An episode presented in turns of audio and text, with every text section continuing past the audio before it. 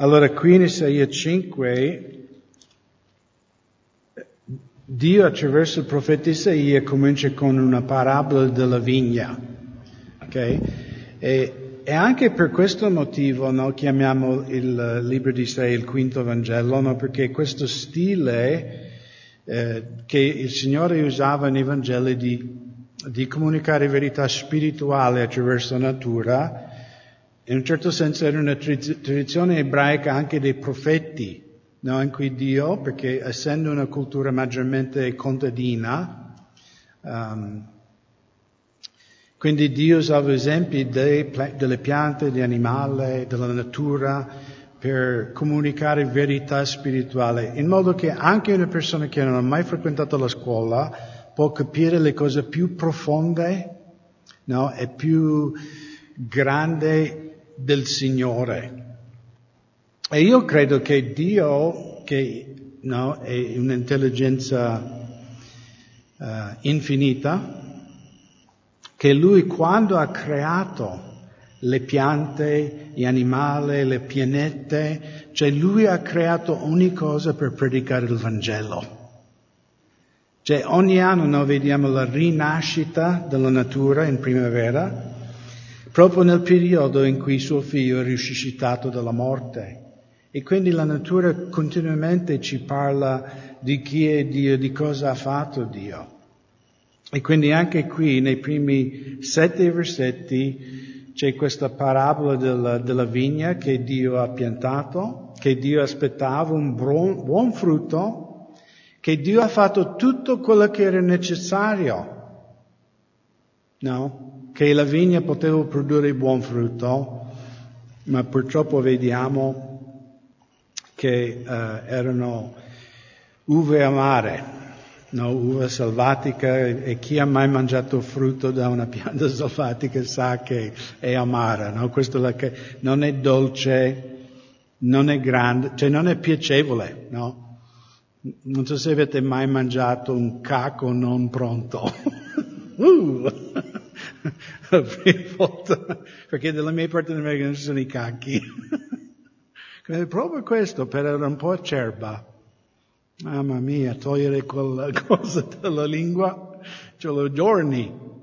No? O se tu vedi un qualcosa che tu aspetti che è dolce e poi lo mordi, uh, è amara.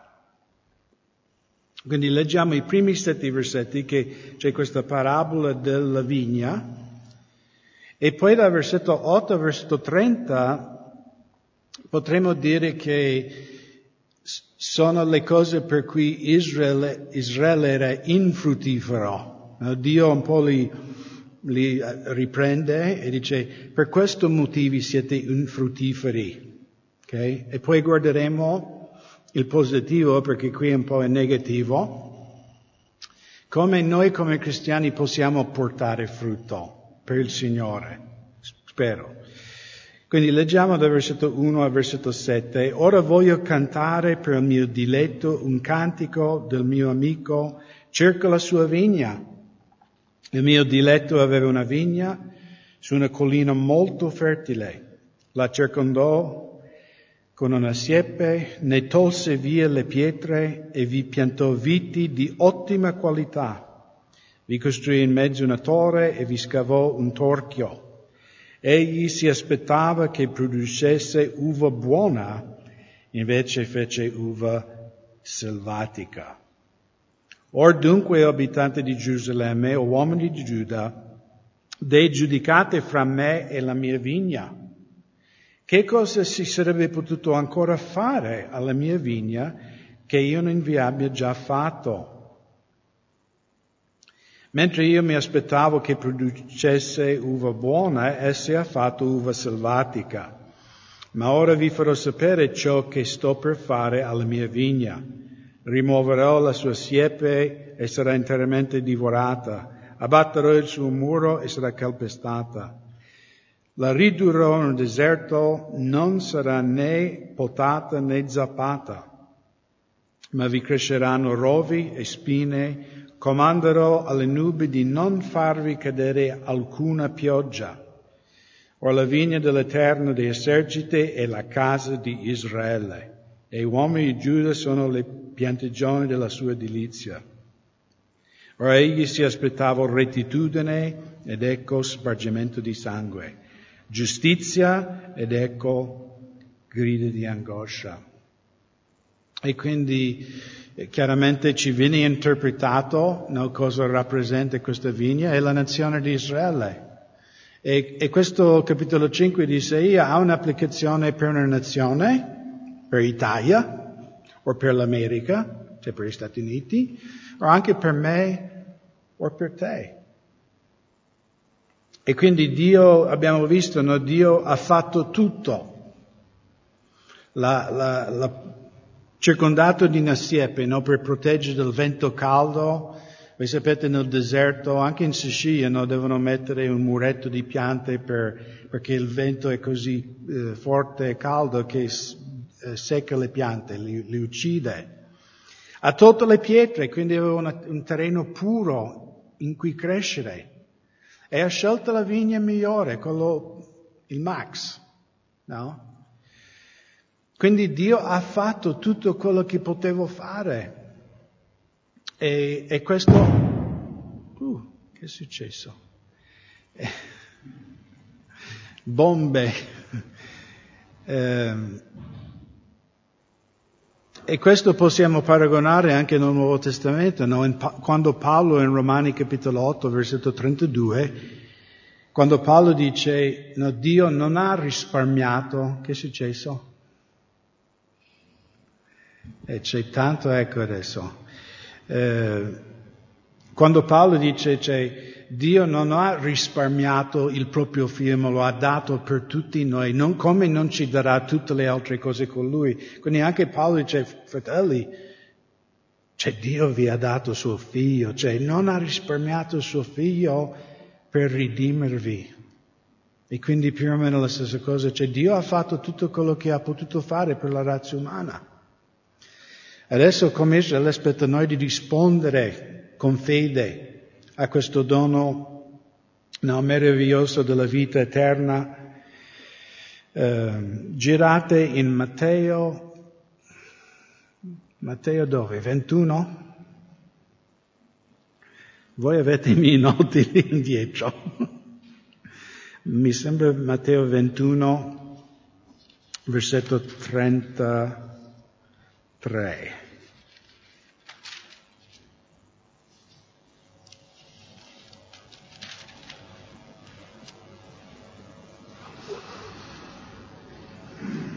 Ecco, Matteo 21, versetto 33. Ascoltate un'altra parabola. Vi era un padrone di casa il quale piantò una vigna, la cinse di una siepe, vi scavò un luogo dove pigiare l'uva vi costruì un torre e dopo averla affidata a certi vinaioli se ne andò in viaggio.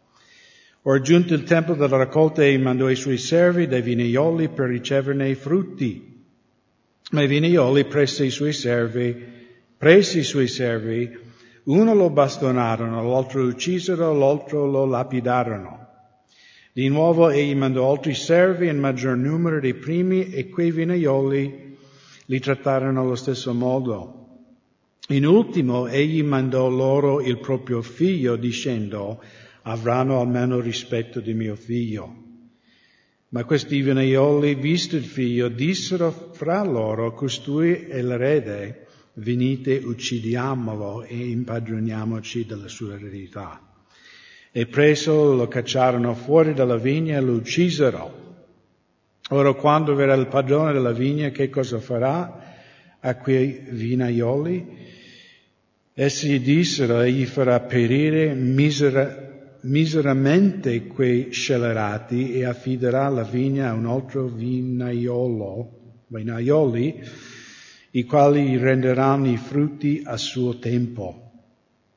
Gesù disse loro, non avete mai letto nella scrittura la pietra che gli edificatori hanno rigettata è divenuta la testata di angolo. Questa è l'opera del Signore ed è meraviglioso ai nostri occhi. Perciò io vi dico che il regno di Dio vi sarà tolto e sarà dato una gente che lo farà fruttificare. E quindi questo è l'adempimento di questa parabola in Isaia capitolo 5, no?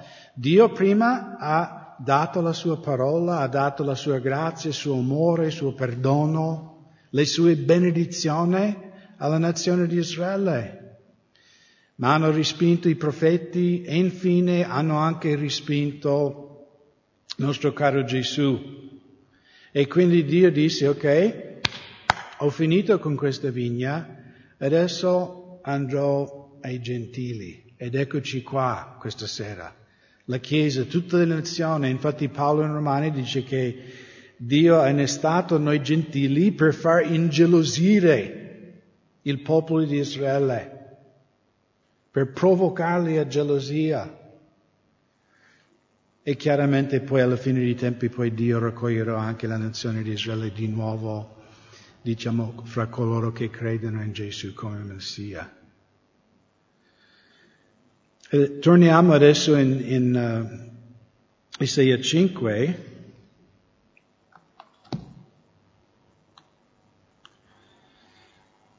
E vedremo um, dal versetto 8 di nuovo fino alla fine del capitolo le cose che ci rendono infruttiferi e che hanno reso Israele infruttifero.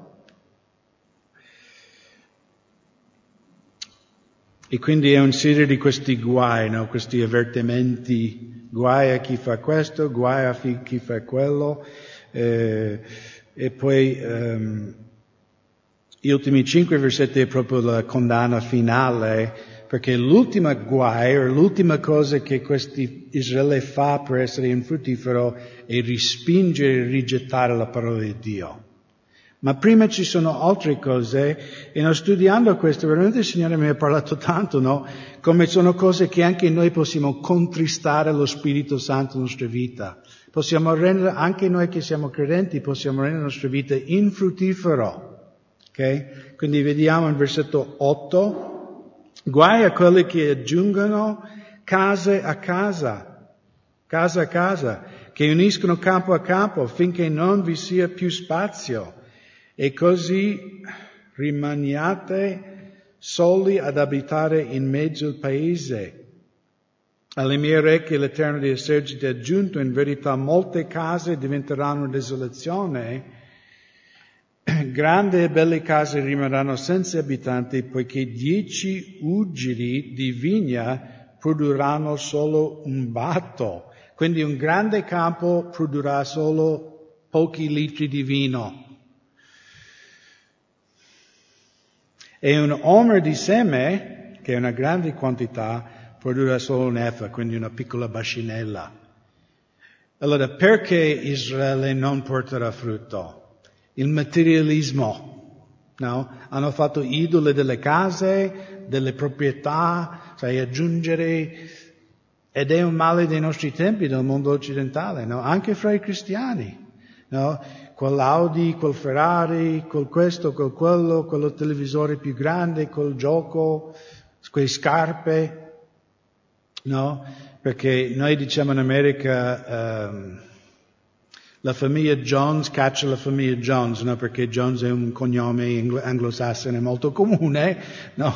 potremmo dire in, in, in, Italia tipo i rossi cacciano i rossi, no? tipo una gara di chi ha più cose, più belle cose, e sappiamo che il mondo è così, no? Però purtroppo anche noi credenti possiamo diventare così, che la nostra cultura ci eh, condiziona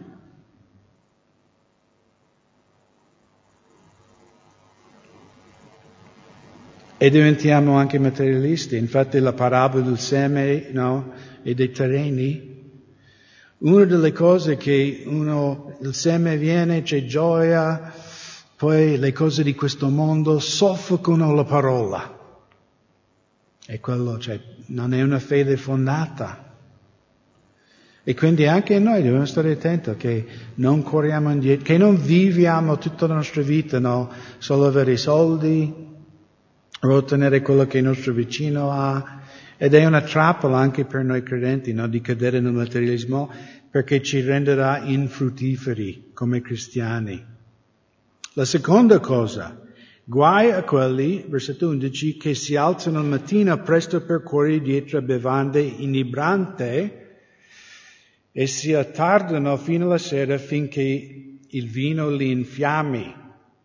Nei loro banchetti vi è cetra, l'arpa, il tamburello, il flauto, il vino, ma non prestano attenzione all'opera dell'Eterno e non considerano ciò che ha fatto con le sue mani.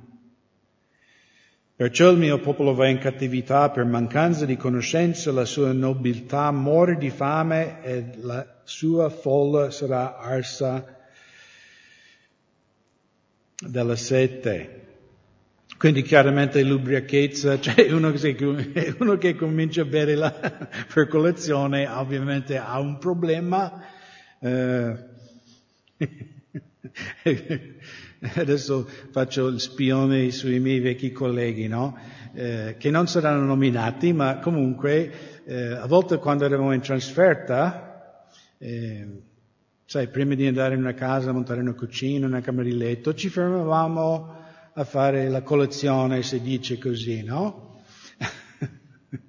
e i miei colleghi non prendevano caffè corretto, prendevano grappa corretto. cioè, una tazza così di grappa con una tazza di caffè dentro. cioè, grappa al gusto di caffè. E io ho detto, ma state scherzando? Ah no, ma questo ti dà la forza per lavorare. Ho detto, siete tutti matti, no? Però non è solo questo, no? Perché, ah, guarda l'ubriacone. Però c'è anche, no? Cetra, arpa, intrattenimento, no? Possiamo anche essere idolatri del cinecittà, della televisione, spettacolo questo, uh, quel cantante, anche cristiani. E non dico che non possiamo apprezzare un buon artista, per carità, però cioè per noi che conosciamo Gesù, no? Cioè noi aspettiamo la città celeste, la musica celeste, perché per me, sinceramente, la lode della nostra Chiesa è un miliardo di volte più grande del più grande cantante in Italia. Perché magari sono bravi, sono talentuosi, ma a me spiritualmente non mi danno niente. Invece quando io sono qui con voi a lodare il Signore, cioè io, io sento la presenza di Dio.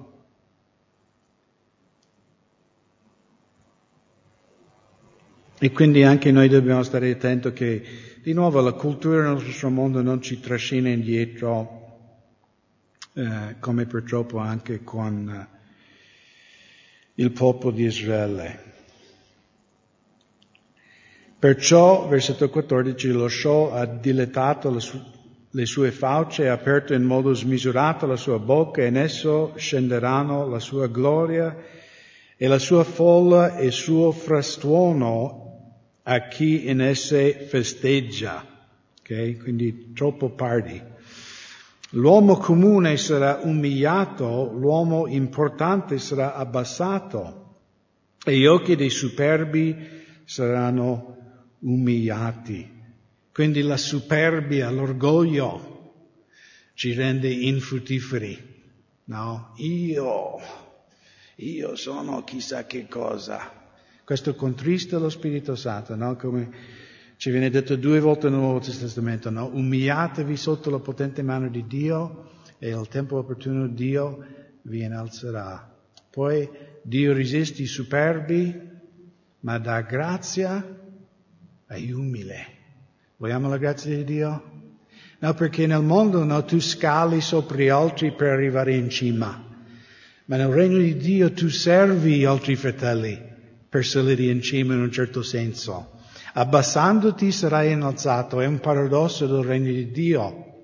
Il modo per salire su è andare giù. Chi sarà più grande fra di voi sarà il vostro servo.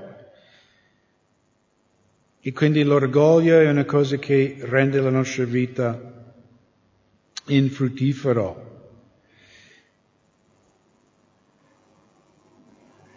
Ma l'Eterno, versetto 16, dei eserciti sarà esaltato nel giudizio e il Dio Santo sarà san- santificato nella giustizia.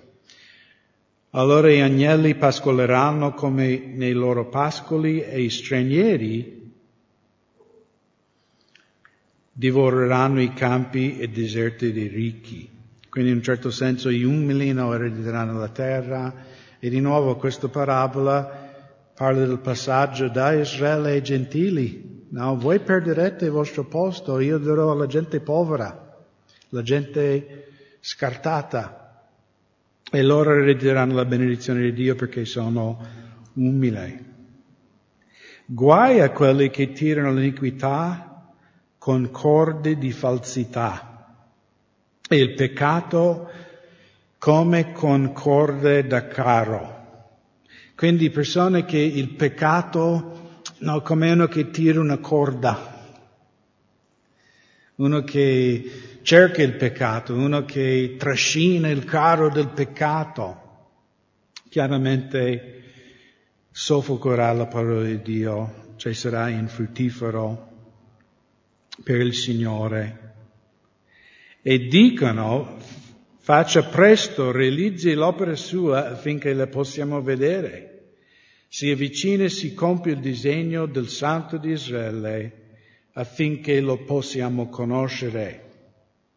E quindi in un certo senso questo era un uh, beffare di questi uomini malvagi in Israele, e come quando Cristo era in croce e hanno detto, ma se lui è Cristo scende e ci fa vedere, no? Questa è una sfida che questi malvagi lanciano al Santo di Israele. Come noi facciamo tutte queste cose malvagi, adesso Dio farti vedere, no? E di nuovo la superbia è una cosa che si allontana dallo Spirito Santo. Guai, versetto 20, è quelli che chiamano bene il male e male il bene, che cambiano le tenebre in luce e le luci in tenebre, che cambiano l'amaro in dolce e il dolce in amaro. Mm, sembra un commento dei nostri tempi. No? Per noi che siamo vecchi c'era un canto molto famoso, forse il canto numero uno in tutto il mondo, Bad, I'm bad, eh, eh. non mi ricordo tutta la melodia. Ricordate quel canto? che bad in inglese vuol dire cattivo, malvagio. No, cioè era un adempimento della parola di Dio. Sono cattivo e quindi nel mondo sono buono, no? sono figo, no? sono cool. Ed è così. No, vedi i idoli del mondo. Cioè il cantante Madonna, tanti anni fa è venuto qui in Italia, ha fatto un concerto a Roma proprio nel stadio olimpico, non so se chi si ricorda, e si è messo in croce. Chi si ricorda, no? Perché nel mondo c'è la cosa più blasfema, oh wow, guarda cosa, cioè in un paese cattolico che lei si dichiara di essere anche cattolica, ma non mi sembra, no? Che fa una cosa blasfema così. Ma è così, no? Viviamo in tempi in cui il peccato è esaltato, no, chi eh, vuole vivere una vita pura, eh, per esempio anche eh, qualche anno fa no, c'era il calciatore, come si chiama? Fratello Pugliese? Esatto, Nicola Allegro Taie. Quando lui pubblicamente ha detto che lui stava aspettando, cioè stava conservando la sua virginità per la donna che Dio avrebbe portato, ricordate come si prendevano in giro di lui?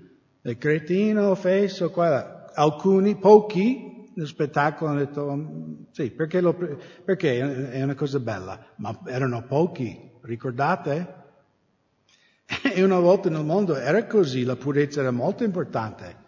Se una persona non era pura prima di sposarsi era una grande vergogna. Invece adesso non è così. E quindi un po' mi spavento, no? Perché Dio ha pronunciato il giudizio su questa nazione. Quindi come, cosa deve fare con il nostro mondo occidentale oggi? E, e poi ho visto una cosa ieri che mi ha fatto rabbrividire. Avete visto che in America c'era questa tempesta di ghiaccio? Ok? E non vuoi essere iperspirituale, però la forma di questo fronte iperghiacciato si è fermato alla frontiera del Messico, cioè copriva solamente l'America, seguiva la forma degli Stati Uniti. Sarà una coincidenza? Boh.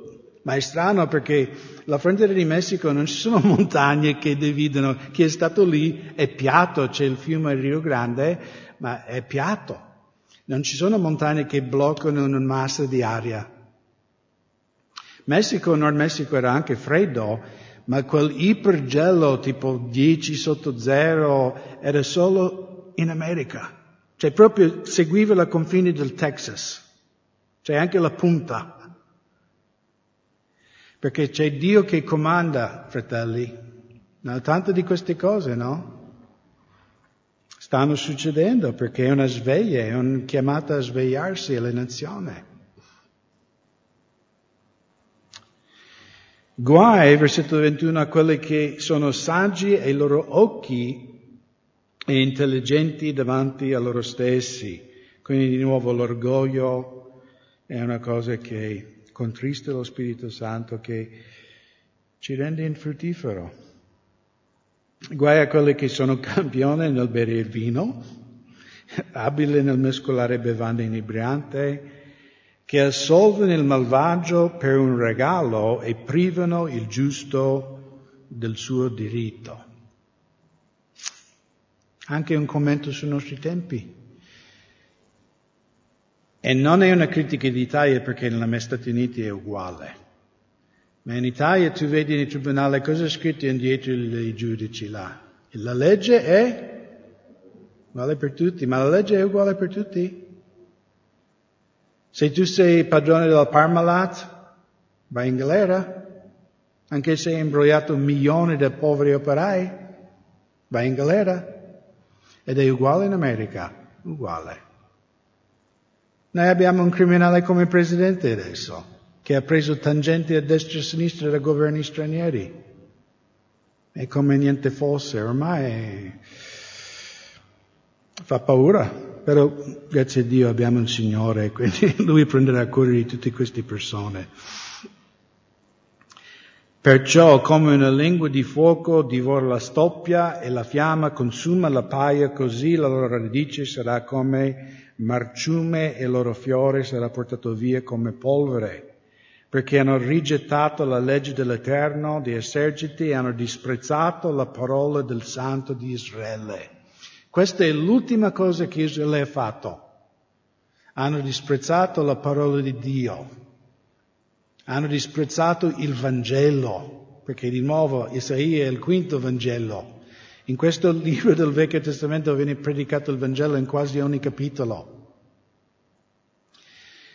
E questo è quando no, l'uomo, quando respinge la parola di Dio, quando un umano respinge il Vangelo, cioè il messaggio della salvezza in Cristo, cosa rimane per lui? Solo giudizio. Perché Gesù è l'unica, l'unica barca della salvezza. Se tu rifiuti L'unico mezzo della salvezza è questo il blasfemare contro lo Spirito Santo. No, quando i farisei hanno detto che Gesù guariva per il demone, loro rifiutavano la testimonianza dello Spirito Santo riguardo a Gesù. E Gesù ha detto questo peccato non si può perdonare, perché se respingi di nuovo il mezzo della salvezza, è l'unico peccato che Dio non può perdonare. E io uso sempre questo esempio, no? Tutto il mondo è su una crociera che parte da Seattle, dalla mia città, parte per Giappone, è molto distante, non so, 10.000 chilometri saranno. In mezzo all'oceano la barca va giù. E magari alcuni negano subito, alcuni sono più bravi, magari c'è qualche nuotatore olimpico che dice forse ce la faccio a tornare 5.000 chilometri in America, no? E poi arriva una barca e su questa barca è scritto Gesù. Entri la barca e sarai salvato.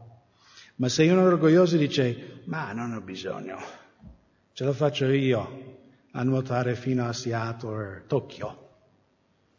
Arriverà? Non arriverà. Come noi umani, no? Siamo piccoli peccatori, grandi peccatori, ma alla fine nessuno arriverà in cielo senza Gesù. E quindi quando respingiamo, quando l'umano respinge il messaggio del Vangelo, non rimane niente che il giudizio. E vediamo qui dal versetto 25 fino alla fine. Per questo l'ira dell'Eterno si è acceso contro il suo popolo, egli ha steso la sua mano contro di lui e lo ha colpito. Così i monti hanno tremato e i loro cadaveri giacciono come spazzature in mezzo alle strade. Malgrado ciò, la sua ira non si è placato e la sua mano rimane distesa. Egli alzerà una bandiera per le nazioni lontane e fischierà loro dall'estremità della terra. Ed ecco essi verranno velocemente e prontamente. E questa bandiera No, Yahweh Nissi, l'Eterno, la mia bandiera, è Gesù, il nome al di sopra di ogni altro nome.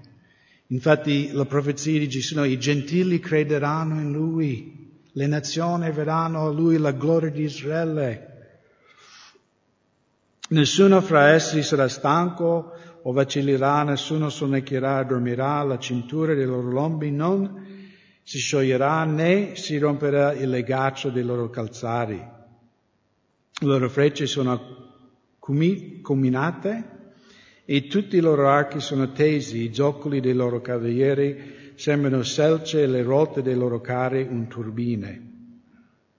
Il loro ruggito sarà come quello di un leone, ruggeranno come leoncelle, si ruggeranno, afferreranno la prede e lo porteranno via al sicuro, nessuno gli strapperà in quel giorno, ruggeranno contro Giuda come rugge, di, rugge il mare a guardare il paese, ecco tenebre, angoscia e la sua luce oscurata dalle nuvole. E quest'ultima parte parla chiaramente dell'invasione no, dei, dei babilonesi per distruggere Israele, per portarli via in cattività allora, adesso girate in Giovanni 15, quindi abbiamo visto come non portare frutto.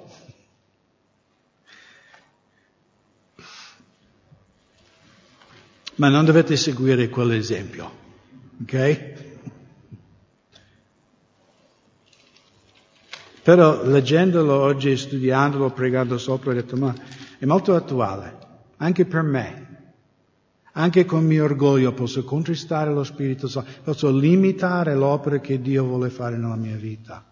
E quindi un'avvertenza, una munizione anche per noi. Ma qui voglio finire parlando di come essere fruttiferi. Al contrario di Israele, no? Che Dio ha piantato, Dio ha dato tutto, ha fatto tutto possibile e alla fine ha portato un frutto brutto, no? Non piacevole. Invece noi che amiamo il Signore, no, vogliamo essere quel suave profumo no, che Dio, no, chi è genitore fra di noi? Cioè quando i tuoi figli fanno, si comportano bene, no? Che non è sempre, no? Almeno io so che per me, Silvana, quando i nostri figli fanno una cosa buona, no? E magari altre persone ci complimentano, per i nostri figli, cioè è, è, la cosa più bella del mondo, no? Ci, ti dà tanto di quella gioia dentro. Mi ricordo un anno che era lì al castello a servire con la SOS, no, servizio estivo, e Jamie e Andrea che dirigevano il castello, un po' seguivano i giovani, eh, sono venuti da me e hanno detto, sai, è stato così una gioia di avere Josiah, è stato così bravo. E ho detto, Giuseppe è mio figlio. C'è un altro Giuseppe qui? No. Però mi ha dato tanto piacere. E sapete, i ragazzi in casa non, non è sempre che sono così, ma e pensare no, quando noi amiamo, quando noi serviamo, quando noi diamo gloria a Dio, come papà è contento di dire quello è mio figlio. Sono fiero di lui. Guarda quello che ha fatto mio figlio. No? quanto di più il Signore di noi no? ha questo piacere. E in Giovanni 15 Gesù ci spiegherà come essere fruttiferi. Io sono la vera vite e il Padre mio è l'agricoltore. Ogni tralcio che in me e non porta frutto lo toglie via, ma ogni tralcio che porta frutto lo monda affinché ne porti ancora di più. Voi siete già mondi a motiva della parola che vi ho annunziato. E questi sono passi che sono familiari a tutti noi, giusto? No? Dimorate in me.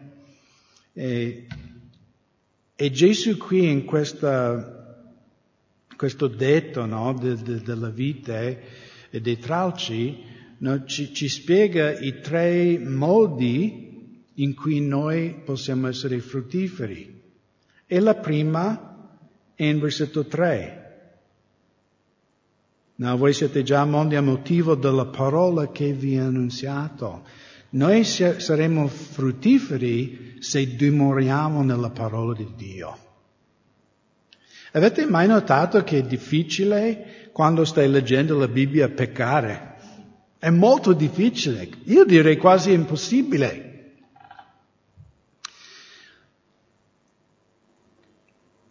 Anche in chiesa è difficile peccare. No? E io voglio confessare, magari qualche volta durante la lode il diavolo mi viene, mi porta un pensiero e magari per cinque minuti vago da qualche parte, no? Però poi mi riprendo e dice, ti sgrido Satana nel nome di Gesù, no? Tipo, io voglio lodare il Signore, non ti permetterò di distrarmi in queste cose, però è difficile peccare in chiesa. È difficile peccare quando stiamo pregando o quando stiamo godendo la comunione fraterna. Quindi la prima cosa, se dimoriamo, no? se abitiamo, se è nostra abitudine, se dimoriamo nella parola, noi saremo fruttiferi. La seconda cosa, versetto 4, se dimorate in me e io dimorerò in voi. Come il tralcio non può da sé portare frutto se non dimora nella vite, così neanche voi, se non dimorate in me. Io sono la vite e voi siete i tralci. Chi dimora in me e io in lui porta molto frutto, poiché senza di me non potete fare nulla. Quindi il secondo modo che possiamo essere fruttiferi è dimorare in Gesù. Ok? Abbiamo detto dimorare nella parola, Gesù è la parola, no? Il verbo che è diventato carne è dimorato in mezzo a noi. Però, eh, no, se tu rifletti per dire io ho dimorato con Silvana per 28 anni, quasi metà della mia vita ho dimorato con lei. E voi pensate che ci conosciamo molto bene? Eh sì, tutti i difetti, tutti i pregi, ma se tu conosci una persona domenica prossima, la prima volta in chiesa, come la puoi conoscere? No, deve vivere con quella persona, deve conversare con quella persona, perché così lo conosce. E quindi dimorare con Gesù è vivere con Gesù, parlare con Gesù, la preghiera. Anche in fabbrica, no? Mentre senti il canto dei pagani, no? le bestemmie, ma il tuo cuore è in comunione con il Signore. E se in continuazione no, magari non, non possiamo metterci in ginocchio o neanche chiudere gli occhi, ma nel nostro spirito possiamo rimanere in comunione con Dio, anche in mezzo a tanta confusione. Perché sai, la preghiera non hai bisogno delle mani, i piedi, puoi lavorare, ma nel tuo cuore cantare il Signore, parlare col Signore. Quando ti trovi in difficoltà, tensione, gridare al Signore, Signore aiutami, sono debole, ho bisogno del tuo aiuto. E io ho visto che Dio viene sempre. Il problema è che quando io voglio peccare, e io dico, Signore, stai lontano perché voglio fare questa cosa. Ma se io invoco l'aiuto di Dio, Lui è sempre lì, subito, a liberarmi dalla tentazione. La terza cosa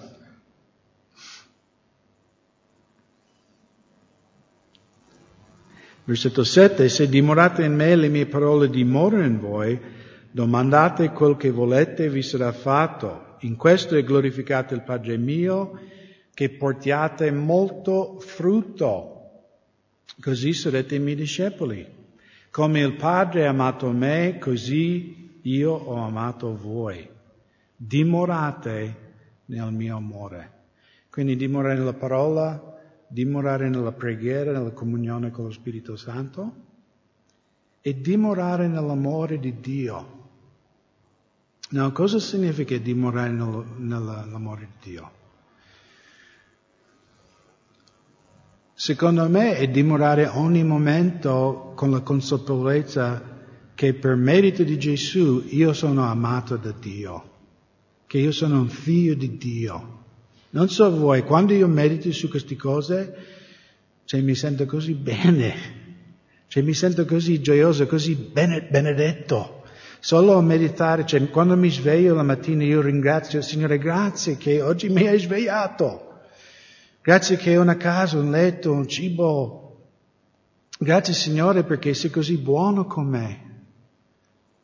Quante volte sbaglio e mi perdoni. Questo è dimorare nell'amore di Dio. No? E di nuovo non è per quello che faccio io, ma per quello che ha fatto mio Signore. È solamente per la grazia di Dio. E questo ti rende umile, perché capisci che non è una cosa che proviene da te, non hai qualcosa sopra un altro fratello o un'altra sorella. Sono un miserabile, inutile servo, salvato per la grazia di Dio. E questo ti tiene lontano dall'orgoglio spirituale, no? perché alla fine in che cosa possiamo vantare? Solo in Gesù. Quindi questo è dimorare nella parola, dimorare in intimità con Gesù, dimorare nell'amore di Dio. Allora, girate adesso in Galati capitolo 5. No, come abbiamo parlato di frutto, come essere fruttiferi, e qui in Galati 5 Paolo spiega cioè, com'è questo frutto no? di dimorare. Sembra una pera, un ananas, un kiwi.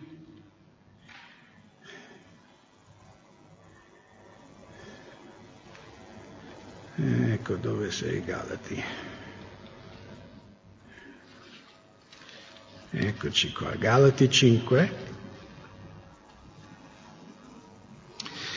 Versetto credo 22, sì.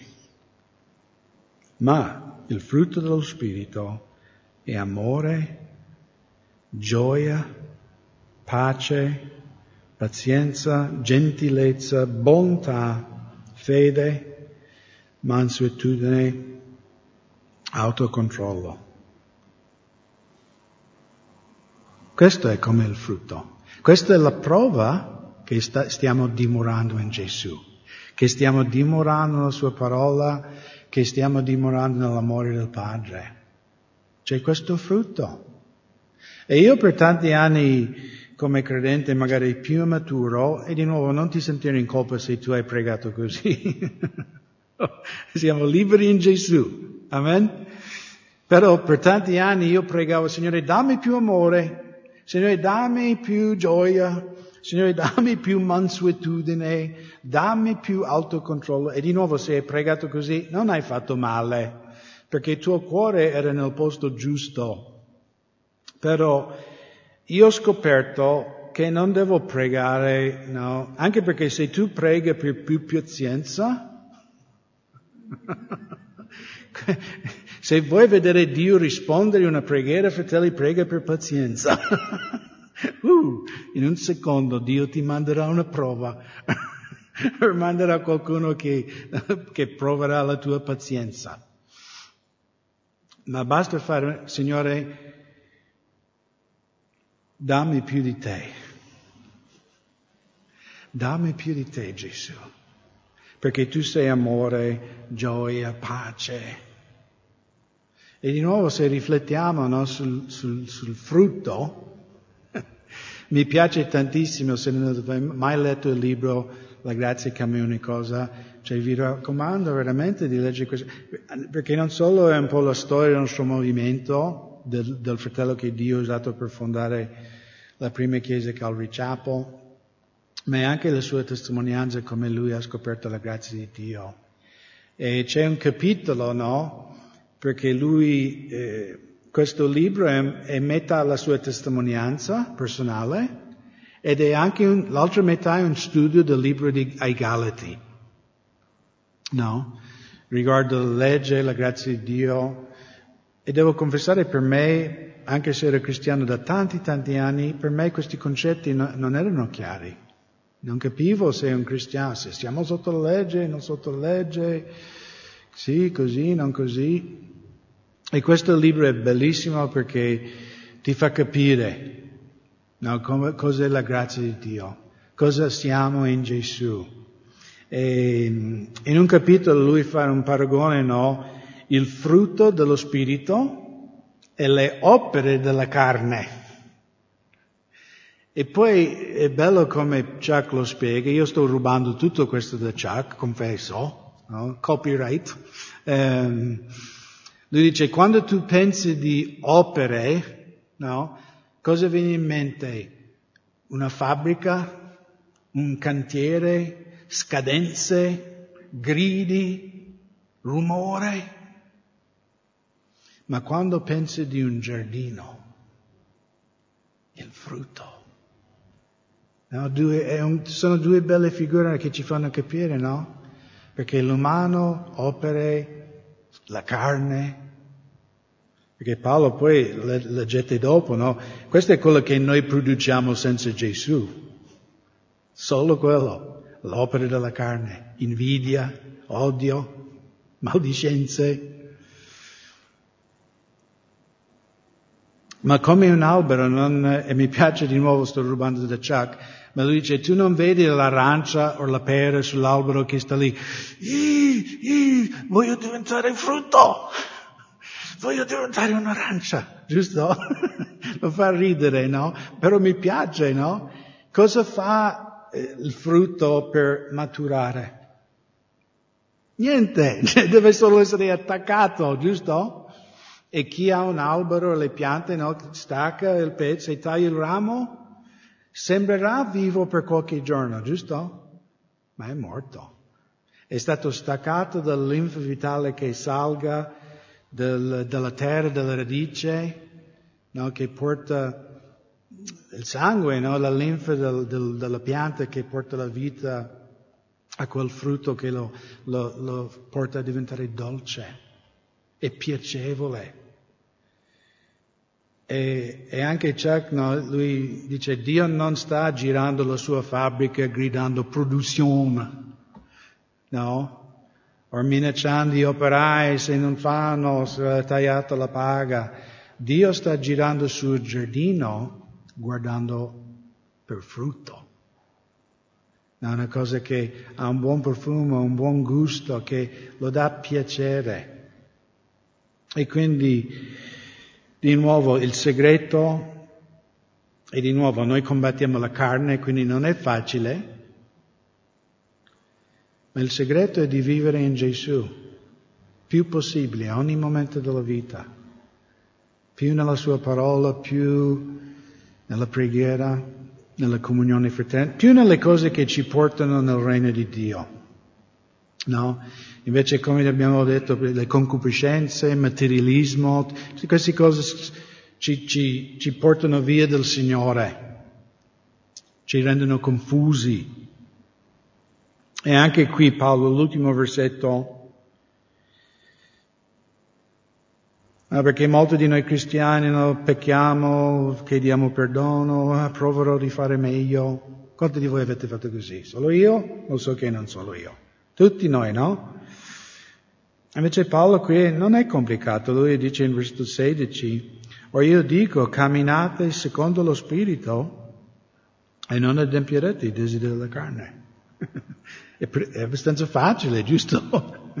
Perché noi umanamente pensiamo, oh, se io faccio questo, no, se io vado a messa, se io faccio rosario o faccio salgo in ginocchio fino al tempio là di Cornuda. No? Allora non adempierò i desideri cuore, magari mi nascondo su una montagna per non essere tentato. Ma sarai tentato lo stesso perché tu, tu, tu segui te stesso su quella montagna. Questo è il problema.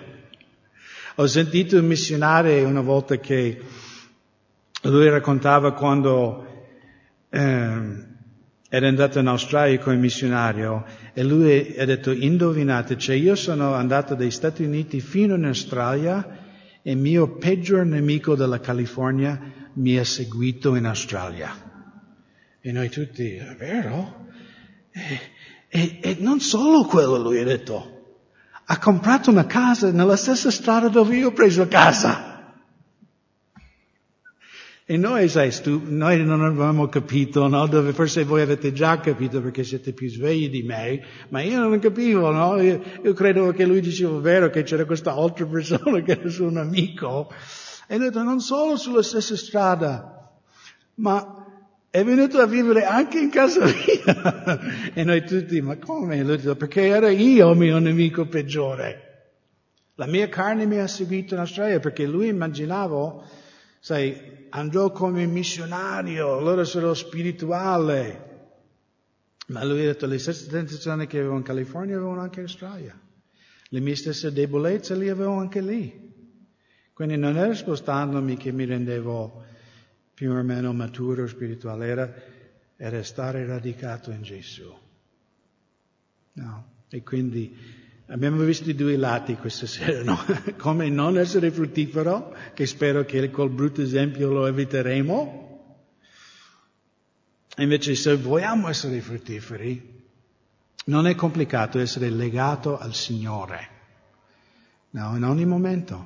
Perché se camminiamo per lo Spirito, se noi camminiamo nella nostra giornata guidata dallo Spirito Santo, noi non adempiremo la, no, i desideri della carne. E questo è il modo di avere vittoria nella nostra vita. E di nuovo, non è perché Craig ha forza, intelligenza, chissà che cosa, è perché Craig pone totalmente la sua fiducia in Gesù Cristo. No? Che la potenza dello Spirito Santo, lo stesso Spirito che ha risuscitato Gesù dalla morte, è dentro di me. E Dio provvederà sempre una via di uscita. No? Qualunque tentazione, qualunque difficoltà, abbiamo questa promessa. Se noi invocheremo lo Spirito Santo, l'aiuto di Dio, il Signore ci aiuterà.